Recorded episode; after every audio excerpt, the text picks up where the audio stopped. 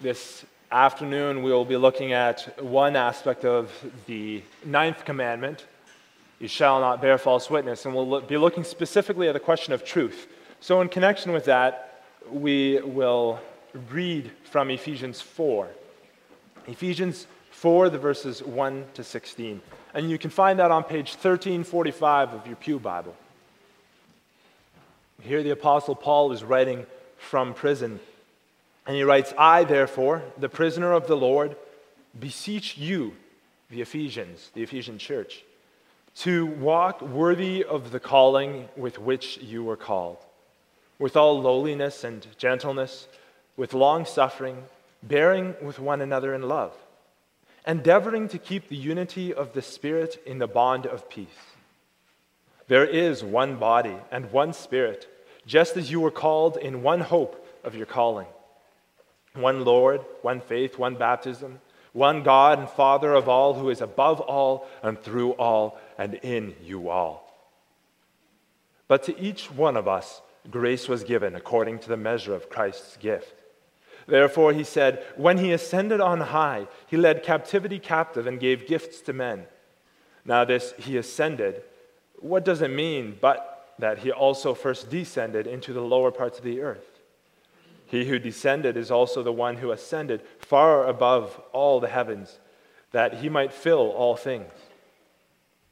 And he himself gave some to be apostles, some prophets, some evangelists, and some pastors and teachers for the equipping of the saints, for the work of ministry, for the edifying of the body of Christ, till we all come to the unity of the faith and the knowledge of the Son of God, to a perfect man to the measure of the stature of the fullness of Christ, that we should no longer be children, tossed to and fro and carried about with every wind of doctrine by the trickery of men in a cunning craftiness of deceitful plotting. But, speaking the truth in love, may grow up in all things into him who is the head, Christ, from whom the whole body, joined and knit together by what every joint supplies, according to the effective working by which every part does its share, causes growth of the body for the edifying of itself in love. The Word of God. In connection with this, we'll also be reading from the Heidelberg Catechism.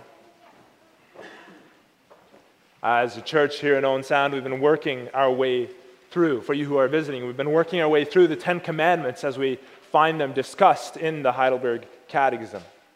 And today, this afternoon, we've reached Lord's Day 43, what is required in the ninth commandment. And you can find that on page 557 of your book of praise. What is required in the ninth commandment? I must not give false testimony against anyone, twist no one's words, not gossip or slander nor condemn or join in condemning anyone rashly and unheard. Rather, I must avoid all lying and deceit as the devil's own works under penalty of God's heavy wrath. In court and everywhere else, I must love the truth, speak and confess it honestly, and do what I can to defend and promote my neighbor's honor and reputation. So far.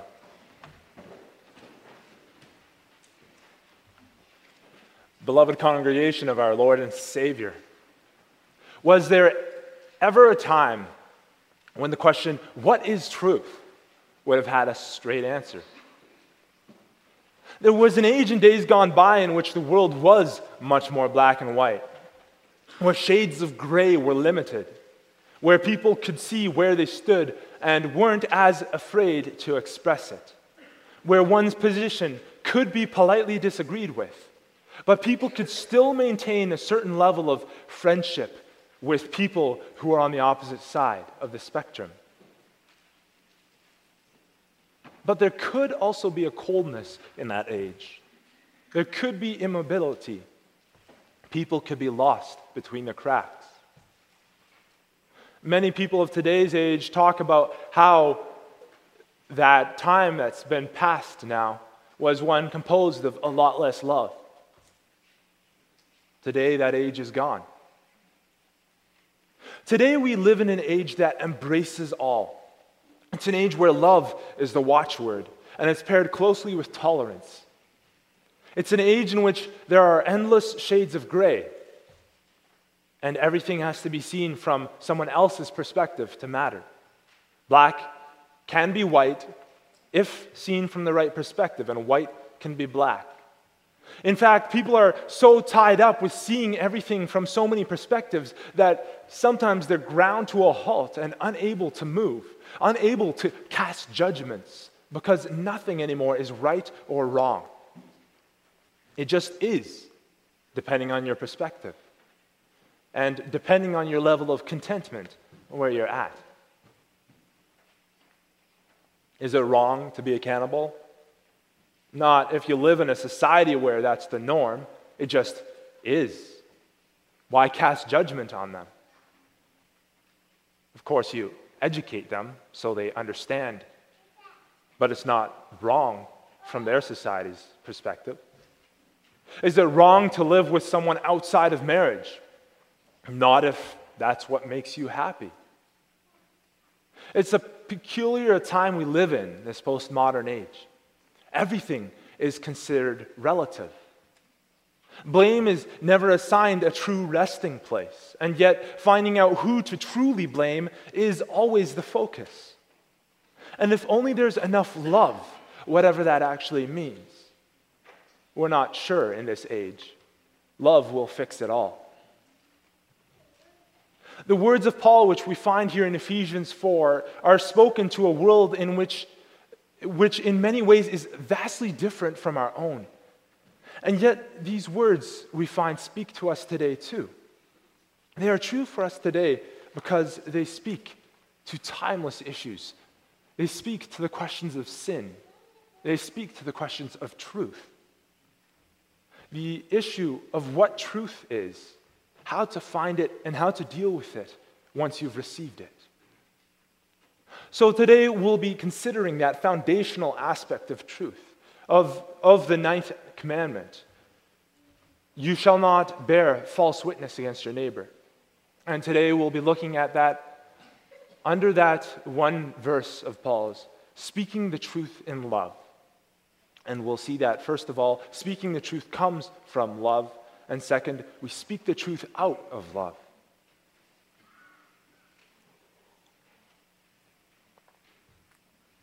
This past week, a group of leaders, evangelical leaders, released what's being called the Nashville Statement.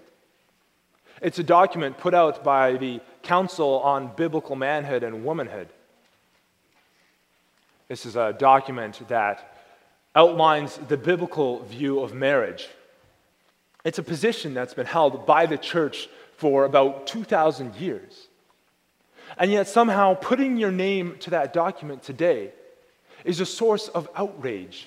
There's been a hue and a cry. People have been saying, How could you sign something like that? Promoting the biblical view of marriage is seen as outdated, evil, and loveless. Why? Because our culture has come to believe, our culture here in Canada has come to believe that what God says about morality, sexuality, and mankind in general is not the ultimate truth. Because there is no ultimate truth at all. And while we don't embrace it in the same way, the effects of it are still felt somewhat here at home. As the saying goes, when it rains in the world, it drips in the church we find our attitudes shifting. We find our attitudes towards the question of truth shifting. In light of that, let's pay attention to the words of Jesus for a moment. You can find them in John 17, verse 16 and following. He says, They are not of the world, speaking about his disciples in his prayer to God. They are not of the world, just as I am not of the world. Sanctify them by your truth. Your word is truth. As you sent me into the world, I also have sent them into the world. And for their sakes I sanctify myself, that they also may be sanctified by the truth. Be sanctified, be made holy by the truth, be set apart by the truth. These words of our Lord are words that recognize the reality of an absolute truth. There's no partial truth, no truth that's true for you, but not true for my system of belief. When you say something and hear the response, well, that's just your truth. Don't accept that. Because truth is God's truth. And that's something that's important to remember. Now, I want you to hold on to that thought for a moment as we move ahead. Truth is God's truth. It's not your truth, it's not my truth, it's God's truth.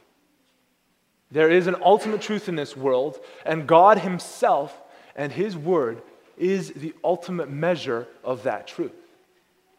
Now, keeping that in mind, consider for a moment how we, in our day to day interactions, handle the truth. Let's say you have a friend who is living in sin and who's headed for trouble because of the way that they live. They've acted in a way that's sinful, or maybe they are acting in a way that's sinful. You need to call them out on something, but you hesitate. Why do you hesitate? Why do I hesitate? What is in our hearts that causes us to keep from speaking the truth? There's a few reasons for this. The first is simply fear. It's a natural human question of what will they think of me? If I speak up, they'll probably take it the wrong way. Isn't it just better for me to be there for them? The second reason is reflective of a certain level of apathy, not really caring as much about the issue. They still love the Lord, right? Isn't that what matters at the end of the day? Why should I get involved? I'm exposing myself to potential pain to no benefit. I don't care enough about the outcome of this to say anything. The third is a misunderstanding of love. That person is happy, isn't he? That person is content, isn't she? Why should I say anything? It would be unloving to mess with their contentment.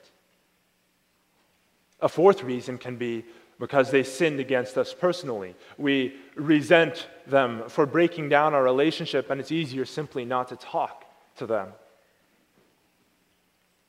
And another reason is that we hope other people will take care of it.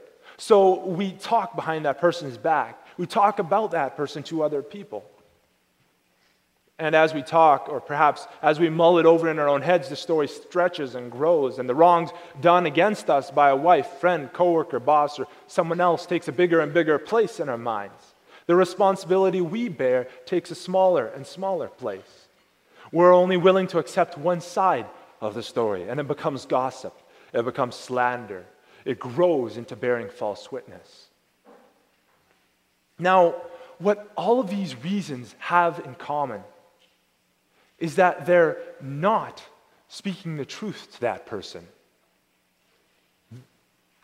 For reasons that may seem better to us or may seem worse, we're hiding, choosing to hide the truth from that person or those individuals.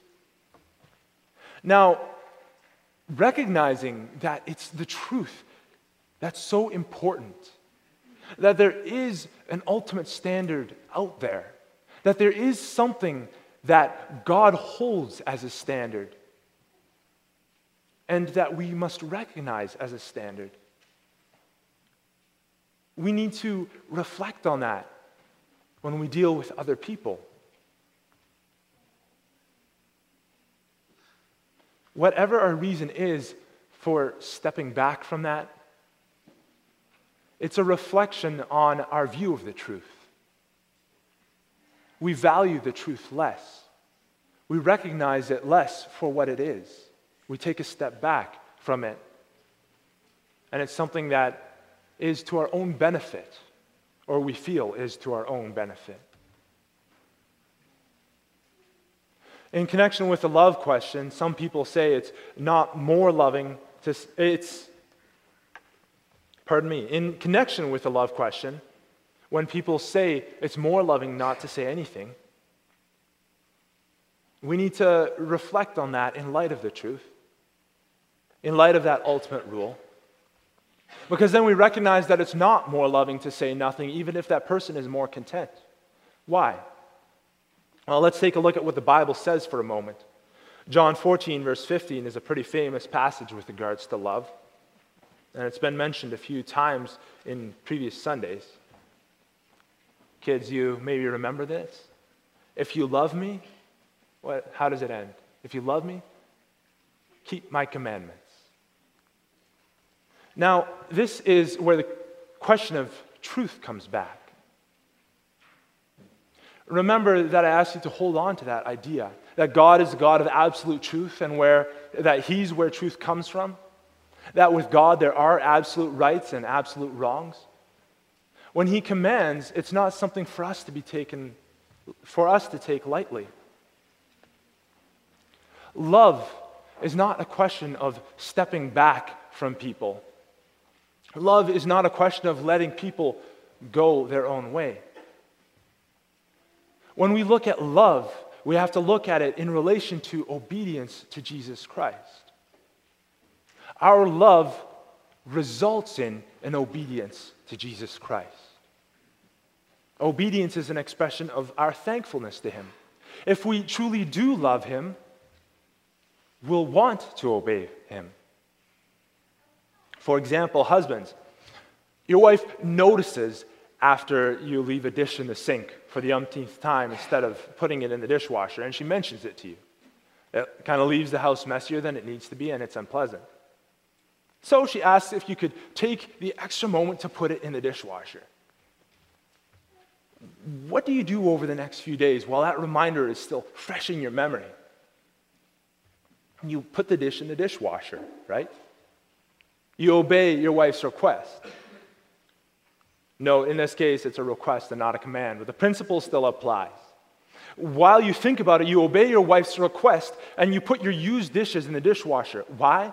Because you love your wife and you want her to be happy. It's a very basic idea, but the principle is still the same, right? You love, so you act in accordance with what the other person wishes or wills. Now, when somebody has heard that from their wife. Someone you care about has heard that from their wife. And you're close to them and you see them stick it in the dish or stick it in the sink again. Then you'd speak out, right? You'd say, well, maybe you'd speak out. You'd say, your, your wife uh, isn't particularly happy when doing that, when you do that. And then there would, that would be an action of love. You want that relationship to be maintained. When someone sins or is living in sin, they aren't loving Jesus as they should. And that leads to dangerous ground. If you know that in a human relationship, something that distresses someone is going on, and you let it keep happening, that leads to tension. And it, if it continues to build up, it can lead to a breakdown in the relationship. It's a similar idea here. The person may say they love Jesus, but if they are living in a way that's sinful, whether they're aware of it or not, that grieves God. That person is putting a stumbling block in their own lives and in their own walk with God. Is it loving then to allow them to continue in sin? No, because we know that's harmful to them and to their walk with God. And so we're called to speak the truth to them. We're called to bring them back to that absolute truth, to guide them back to that absolute standard, to have them reflect on that once again. As we read in James 5, verse 19 to 20, Brethren, if anyone among you wanders from the truth, and someone turns him back, let him know that he who turns a sinner from the error of his way will save a soul from death and cover a multitude of sins. We are called to speak the truth about this stumbling block. We are to speak the truth, not to others, but to them, to that individual, about their walk with God.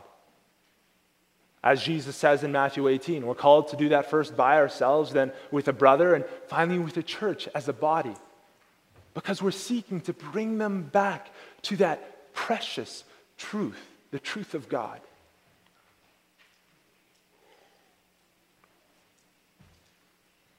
So, what is the goal of speaking that truth to someone? We read in James 5 that it's to save a soul from death, but, and that's fine, but what does that mean? What does that actually look like? What's your goal with regards to that? I was speaking with someone this past week and they said it well. The goal of speaking the truth to someone in this way is a restored relationship. A restored relationship between them and God, first and foremost, and then a restored relationship between them and the person affected. The goal of speaking the truth is to restore relationships. The goal of speaking the truth is to bring them home. And that's what Christ himself did.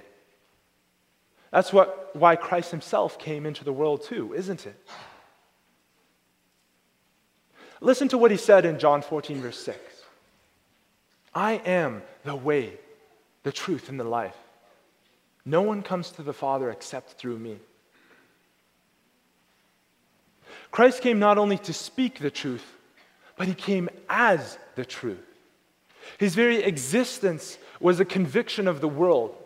His presence in the flesh was a declaration that man had fallen, that man had broken the relationship between himself and God, and that man was incapable of restoring it himself. In today's society, we would say, why would you remind people of that fact? It's not loving.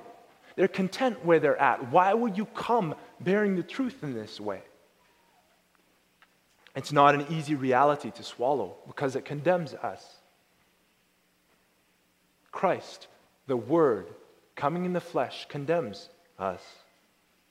Christ came to earth as true man so that he could fulfill the requirement that the same human nature that sinned should pay for sin. But he came as God because man himself was incapable of saving himself. Christ's words, his sermons, his very presence spoke to man, telling him that he had fallen short of the mark, that of himself it was impossible for him to be saved. But that truth that condemns us sets us free as well. It's funny how that works, isn't it? The very truth that condemns us sets us free as well. We don't like to see the ugly nature of our own sin when we're confronted ourselves by our sin, when someone brings the truth to us, we'd rather downplay it. We'd rather not know it. We'd rather that other people don't see it in our lives. Paul Tripp says it well. It's tempting to harden your heart against the ministry conviction of the Holy Spirit by arguing for your righteousness when a sin, weakness, or failure is revealed. It's tempting to refuse to listen to the convicting voice of the Spirit by comparing yourself to other believers and arguing that you are surely more righteous than they. It's tempting to resist the Spirit's loving work of conviction when He uses an instrument who you think is more unqualified and less mature than you. But it's when we're confronted with something that we can't overcome by ourselves that we're forced to direct our eyes elsewhere. We're forced to direct our eyes to the one who can help. By being confronted by our own inability to be made right with God in our own power, we're forced to look beyond that. By being confronted with our sin, we're forced to look beyond. And this is where the truth gets good. This is where the news gets good. Because Jesus doesn't just speak the truth, He is the truth. Because in Jesus, we not only find the truth about who we are in our natural state, in Him, we also find the way by which we can be saved from this natural state. In His speaking the truth in love, He not only convicts the world, but He shows the way to redemption and the way that He directs them to. That way the way of life is Himself. This knowledge removes all avenue of boasting on our part. It removes all avenue of judging on our part.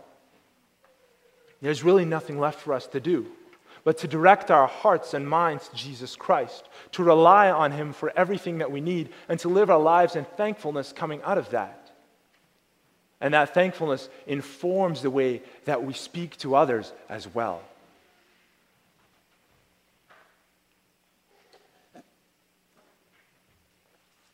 When we talk to other people about their sins, how do we approach them? Do we come in a manner that's judging and condemning?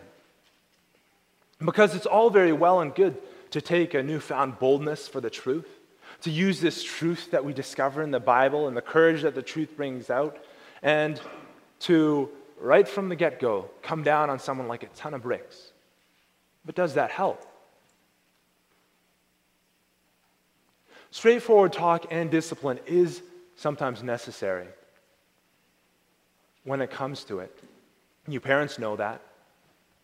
You read Proverbs 13, verse 24 He who spares the rod hates his son, but he who loves him disciplines him promptly. Now, chances are you don't use the rod, but the principle of discipline still applies. Discipline is sometimes necessary when you're guiding your child in the truth. But it's a discipline that comes out of love, not a discipline that comes out of anger it's the discipline that comes out of wanting to direct them in the truth, turning their eyes back to the truth, not a discipline that comes from saying, I am better than you. And so we, when we judge, we are not judging them according to our own personal principles, according to our own personal goodness. But we are guiding people back to the truth. We read in Hebrews 12, My son, do not despise the chastening of the Lord.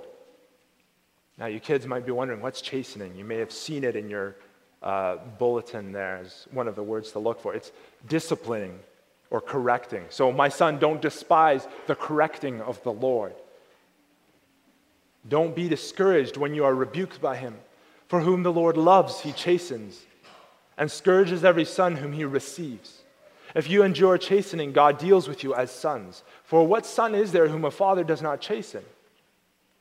Now, no chastening seems to be joyful at the present, but painful. Nevertheless, afterward, it yields the peaceable fruit of righteousness to those who have been trained by it. When God deals with his children in confronting them with sin and disciplining them, it comes out of love.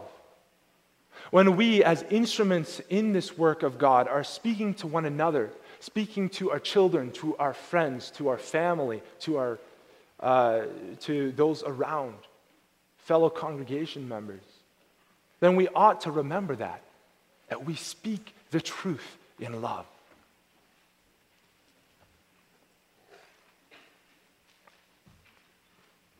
The Catechism speaks in a very wise way it says, I must do what I can to defend and promote my neighbor's honor and reputation.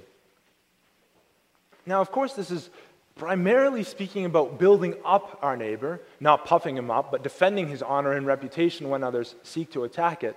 But it also applies to when we talk to our neighbor regarding their sin. We are doing this for the benefit of our neighbor. By our actions, we're seeking to defend and promote their well being as that's the case, that should also inform the way that we talk to them. Not gossiping or slandering, not condemning or joining condemning anyone rashly and unheard, not bearing false witness. We make it clear to them that we're approaching them out of concern, out of love, and that even though we disagree with them, we can still love them. It also means that we care for them as a whole person. We read in Galatians, the first two verses of, I didn't write the chapter down. We, we read in Galatians, brethren, if a man is overtaken in any trespass, you who are spiritual, restore such a person in spirit of gentleness, considering yourself, lest you also be tempted.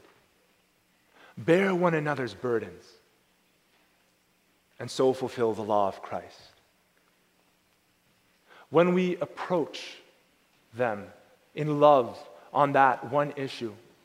It's not the only issue that we approach those who are around us about. Our love to them extends beyond one area of their lives, it encompasses it all. Do you have someone that you feel awkward about because there's something glaring that's already been addressed and you don't know what else to say? Ask them about their whole lives. Bear one another's burdens and build each other up. We don't speak with other people because we know we're better than them, but because we know that the very same thing was done for us. This same truth was applied to our lives first and foremost. As Isaiah said, Surely he has borne our griefs and carried our sorrows, yet we esteemed him stricken, smitten by God, and afflicted. But he was wounded for our transgressions, he was bruised for our iniquities. The chastisement for our peace was upon him, and by his stripes we are healed. For that's the truth that's at the center of it all. This truth is why we have the courage to bring correction to the lives of those around us. It's what drives us to bring it to them in love. Because there was chastisement that we deserved, and yet someone else took it upon himself. And that someone else was Jesus Christ. This truth lets us revel in the love that has revealed to, that was revealed to us. And it lets us pour that out to those who are around. So let's hold fast to it. For this truth is absolute. This truth is God's truth. And by grace, this truth is what brings us home.